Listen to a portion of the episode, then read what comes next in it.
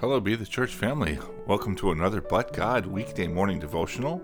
Today we're looking at Luke 2, verses 8 through 15. In the same region, there were some shepherds staying out in the fields and keeping watch over their flock at night. An angel of the Lord suddenly appeared to them, and the glory of the Lord shone around them, and they were terribly frightened. And so the angel said to them, Do not be afraid. For behold, I bring you good news of great joy, which will be for all the people.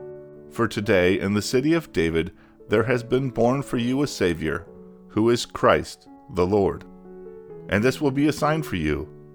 You will find a baby, wrapped in cloths and lying in a manger. And suddenly there appeared with the angels a multitude of the heavenly army of angels praising God and saying, Glory to God in the highest and on earth peace among people with whom he is pleased. When the angels had departed from them into heaven, the shepherds began saying to one another, Let's go straight to Bethlehem then, and see this thing that has happened, which the Lord has made known to us. Today we look at both the shepherds' reaction and the angels' reaction to the birth of Jesus. The shepherds' first reaction is fear, which was pretty much everybody's reaction when they see an angel, especially this one who also suddenly had an army of angels accompanying that first angel. The angel tells the shepherds, The prophetic writings of Isaiah have been fulfilled.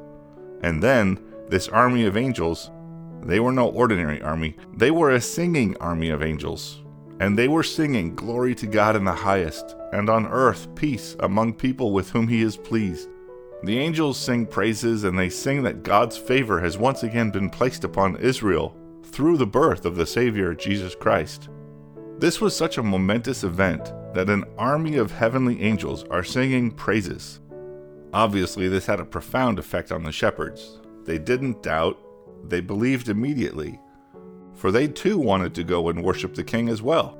Therefore, they quickly go and worship Jesus. Let's go straight to Bethlehem then and see this thing that has happened, which the Lord has made known to us.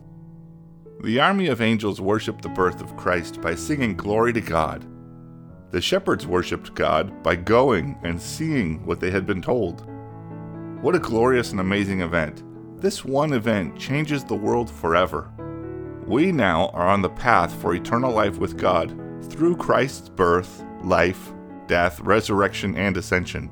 Receive it, believe it, live it, preach it, and worship the Christ, the King and Savior of the world, through singing and doing His good and pleasing perfect will.